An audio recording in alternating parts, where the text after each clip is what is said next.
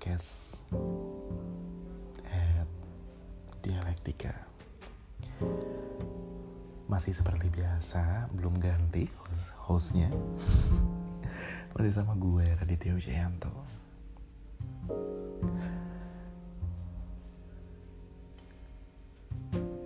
Bahas apa ya? Kadang-kadang tuh gue susah banget menemukan topik apa yang pengen gue bahas, topik apa yang pengen gue sharing gitu sama teman ngobrol.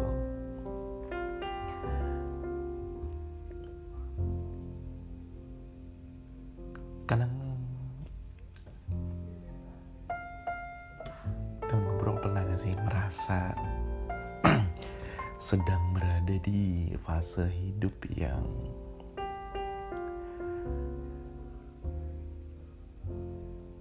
menghindari banyak drama gitu, atau sudah capek dengan kedramaan-kedramaan yang terjadi di hidup kita gitu. Walaupun everybody loves drama. Ya setuju gak setuju.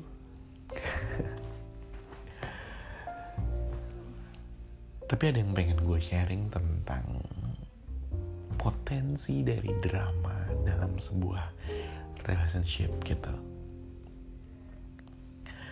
Kayak ketika kita menjalin hubungan dengan seseorang, pasti ada tuh do and don'ts di dalam sebuah komitmen yang kita bangun itu kan. Ada kalanya Uh,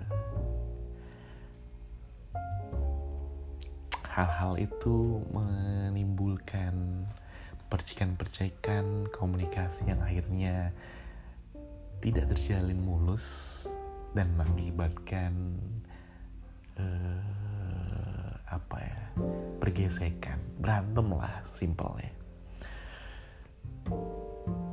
Tapi gue tidak mengharamkan quote-unquote berantem di dalam sebuah hubungan. Menurut gue berantem di dalam sebuah hubungan adalah bentuk dari sebuah proses komunikasi yang belum berjalan mulus. Tapi belakangan di hubungan-hubungan gue yang sedang gue jalanin gitu, uh, gue sedikit mengurangi apapun itu yang disebut berantem. Gue lebih sering menyebut hal itu diskusi, karena dengan pemilihan kata yang lebih positif, gue berharap hubungan gue yang gue jalin dengan partner gue pun lebih positif gitu impactnya.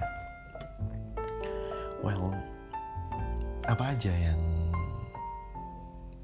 ada di dalam hubungan lo tentang do or dance? Kalau gue bisa bilang, paling pertama adalah soal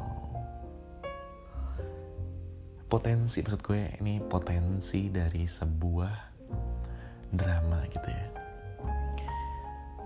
uh, mengenai cemburu gitu misalnya.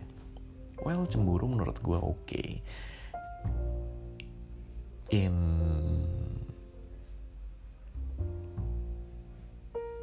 in the portion gimana ya? Dalam porsi tertentu itu oke menurut gue. Tapi ada juga kadang-kadang yang ah, kecemburuan ini membuat pecah kepala gitu. Gue coba gitu dari by time, dari hubungan gue ke, se- ke hubungan gue yang lain, apa sih yang menyebabkan cemburu itu muncul dan menjadikan itu sebuah drama dalam sebuah hubungan. Ini in my perspective ya, sangat bisa berbeda banget sama teman ngobrol yang lagi dengerin ini. Semisal Nah, masih kontekan sama mantan,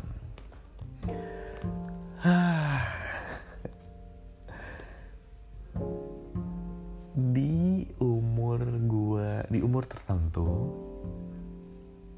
seorang gue ini akan sangat marah ketika tahu kalau cewek gue atau pasangan gue gitu ya masih keep contact sama mantannya, masih sering ketemuan karena mungkin mantannya adalah teman tongkrongan atau mungkin tem- mantannya adalah teman kuliah, teman kantor, ya yeah, you name it. Banyak hal atau banyak kondisi yang menyebabkan mereka masih sering bertemu gitu. Kalau teman ngobrol semua bertanya sama gue, apa lu cemburu? Pada umur-umur tertentu ya, umur yang lebih muda daripada umur gue yang sekarang, obviously gue akan sangat cemburu. Gak tahu ya kenapa pada waktu itu gue segitu cemburunya sampai akhirnya hubungannya tuh gak sehat gitu. Bahkan gue menuntut partner gue untuk tidak lagi nongkrong, tidak lagi. Tapi gak pernah sih, gak pernah sampai ngelarang kerja atau ngelarang kuliah, karena kebetulan Uh, mantan-mantan gue gak pernah punya mantan yang satu kantor atau satu sekolahan gitu, satu kampus. Tapi ada yang satu tongkrongan. Kenapa cemburu? Mungkin karena pada waktu itu di umur gue yang masih sangat belia masih ada kekhawatiran gitu dalam diri gue, masih ada ketidakpercayaan dalam diri gue, bahkan gue tidak memiliki rasa percaya diri yang sebegitunya sehingga gue takut banget kehilangan partner gue pada waktu itu. Tapi by time setelah uh, gue mengambil hikmah demi hikmah, mempelajari uh, apa yang salah dari hubungan gue ke hubungan gue selanjutnya, cemburu itu sangat bisa diminimalisir sih, kecuali memang sudah keterlaluan. Kalau sekarang teman ngobrol nanya di dalam kondisi hubungan gue yang sekarang gitu misalnya, apa kalau cemburu sama mantan dari partner lo? Tergantung sejauh apa mereka berkomunikasi, sejauh apa mereka intens, dan itu sangat amat uh, apa namanya intuitif. Ketika lo tahu something wrong, menurut gue ya itu wrong, menurut gue ya gitu, karena banyak banget pembuktian-pembuktian yang terjadi setelah gue merasa ini lagi gak oke nih, ini orang enggak deh, dan by time terbukti. Jadi gue lumayan intuitif, gue bisa mengakui itu. Jadi gue hanya, mungkin sekarang gue lebih ke situ gitu loh, lebih menitik beratkan ke hal itu. Ketika gue merasa tidak nyaman, ketika intuisi gue bermain something wrong, ya gue mulai membicarakan hal ini dengan partner gue pastinya. Tapi kalau misalnya mereka dalam hubungan yang normal gitu, kayak misalnya mungkin sesekali masih hubungin atau sesekali ada perlu, jadi butuh komunikasi yang terjalin, menurut gue it's okay. Bukan rasa percaya diri gue yang semakin meningkat, bukan apapun, bukannya gue tidak takut lagi kehilangan seseorang yang gue sayang, enggak. Tapi gue banyak belajar banget dari rasa kehilangan yang gue alami. Sekeras apapun lo menjaga, setakut apapun lo kehilangan, ketika momen itu harus terjadi, ya terjadi. Gak ada yang bisa dicegah. Ya kita bisa memproteksi, kita bisa melakukan hal-hal yang persuasif sangat amat bisa, cuman gimana ya, maksud gue tuh jangan sampai kita melakukan sebuah kegilaan dalam tanda kutip untuk mengikat dalam tanda kutip lagi pasangan kita gitu, karena hal itu pun bisa membuat pasangan kita pun gerah, gak nyaman, dan akhirnya iya mereka cabut aja gitu. Tapi jangan juga jadi super cuek yang gak pengen tahu gimana kondisinya, ataupun ya terserah deh lo pergi sama siapa aja, atau terserah deh lo menjalin komunikasi dengan siapapun, gak gitu juga. Tapi maksud gue di sini adalah kita cukup memberikan hal-hal yang semoga dimengerti gitu sama pasangan kita. Kalau misalnya kita gak suka, ya kita bilang aja jujur. Dan belum tentu apapun yang kita omongin ke partner kita pun itu disetujui gitu sama partner kita. But at least kita sudah trying. Kita sudah kasih tahu dia kalau misalnya ini potensi loh, ini saya, ini gue gak suka loh gitu. Tapi kalau mereka masih menjalankan, mereka masih tidak bisa menerima dengan dengan instan gitu, ya ya udah gitu, lo sedang berproses untuk menjadi sebuah kesatuan antara lo dengan pasangan lo, yang menurut gue itu akan terus berjalan sepanjang hidup ketika lo masih bersama dia gitu. Nggak ada yang bisa yang suddenly uh, ketika lo bilang enggak ya dia tidak melakukan itu, jarang terjadi. Bahkan kalau mungkin itu terjadi, akhirnya waktu membuktikan gitu. Jadi di fase hidup gue yang sekarang, ketika gue uh, bagaimana hmm, perlakuan gue terhadap pasangan gue tentang apa nih, apapun itu sebutannya cemburu-cemburuan ini, gue lebih menyerahkan itu kepada intuisi gue. Gue lebih percaya gitu kalau sesuatu bisa di bisa diobrolin, bisa diskusiin. Ketika gue ngomong masih uh, ketika gue ngomong dan dia masih mau mendengar, ya menurut gue itu suatu effort dari dia. Tapi ketika itu tidak langsung didengarkan oleh dia atau tidak bisa dilakukan sama dia, ya udah itu proses. By time lo tahu value-nya dia sampai mana, ketika lo tidak bisa mentoleransi lagi terhadap value-value yang lu terapkan di dia, atau bahkan ya ya nggak masuk aja value-nya gitu. Ketika lu bilang e, kamu jangan sering-sering ketemu ya sama mantan kamu, terus dia oke okay, dia setuju tapi malah berketemuannya di belakang lu atau nggak bilang gitu kan. Terus aku bilang kamu hati-hati ya sama nih orang, karena menurut aku uh, ya nggak tahu gimana, somehow aku aku merasa orang ini ada tendensi atau uh, intention berbeda dengan kamu gitu loh, dari sekedar teman gitu. Terus mereka malah tetap intens berhubungan, ya udah. Menurut gue di situ lo tahu value value dari pasangan lo. Bisakah lo mentoleransi hal seperti itu?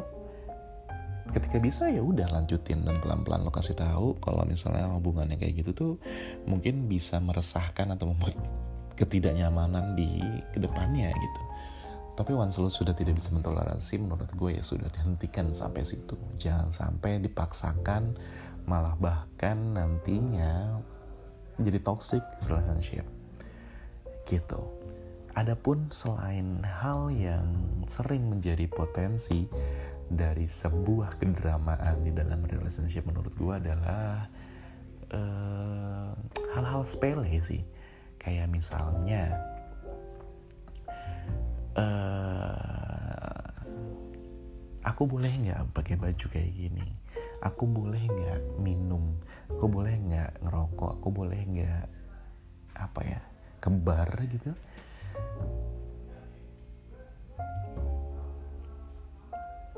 Lagi-lagi kalau ini ditanyakan ke diri gue beberapa tahun lalu, mungkin gue akan straight menjawab, aku gak suka kamu ke bar, aku gak suka kamu ngerokok, aku gak suka kamu minum, aku gak suka kamu pakai baju ini, bla bla bla bla. Banyak banget gak sukanya gue, dan gue forcing, memaksa partner gue untuk mengerti dan patuh gitu.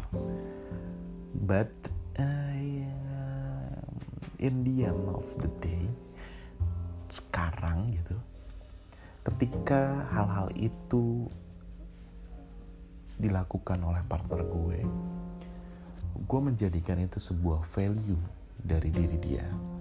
Misalnya dia masih minum, misalnya dia ngerokok, misalnya dia suka ke bar, misalnya dia suka pakai baju yang apa ya, gue suka ngeliat cewek terlihat seksi, tapi gue gak suka ngeliat cewek terlihat murahan. You know what, you know what I mean ya. Semoga kita satu frekuensi nih ya, ngobrol nih, yang denger obrolan gue nih.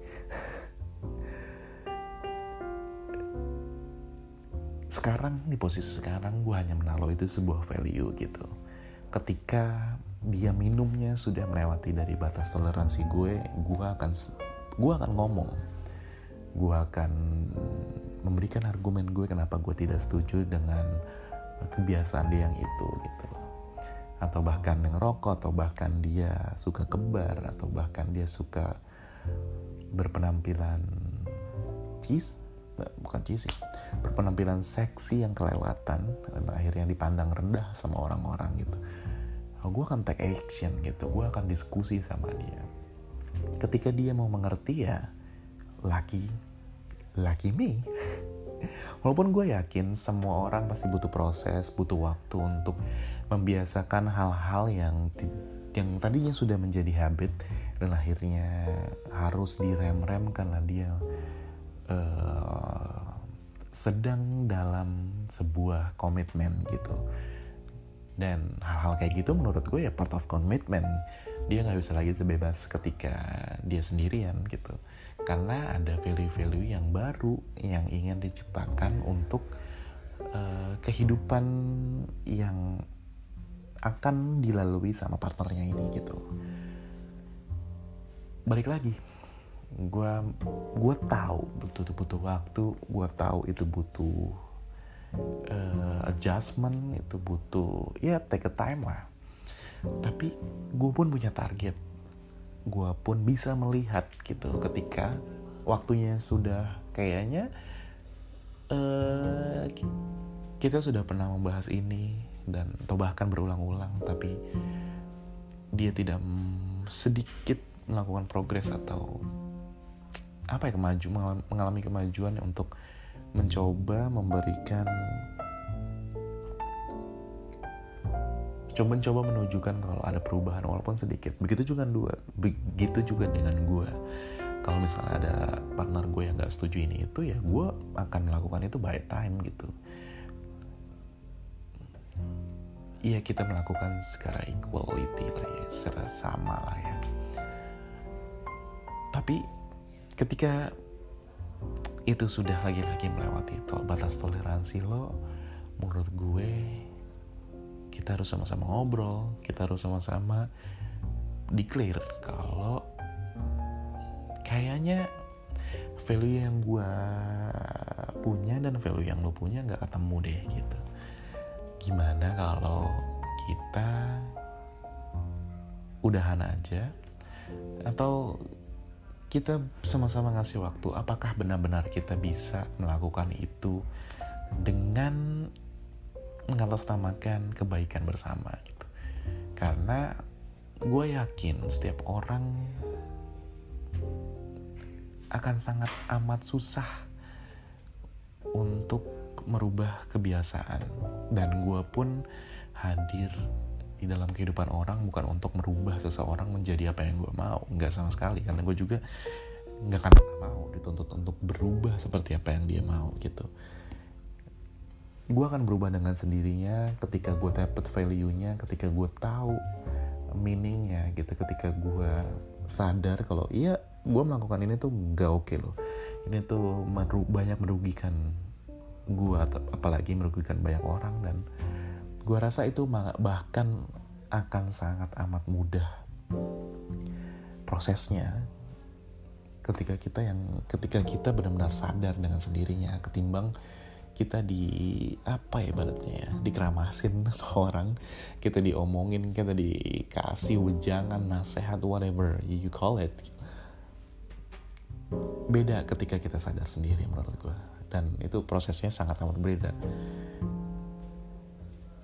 Mungkin kalau dengan kita bisa mengerti dengan sendirinya, kita akan cepat berproses dan kita getting better.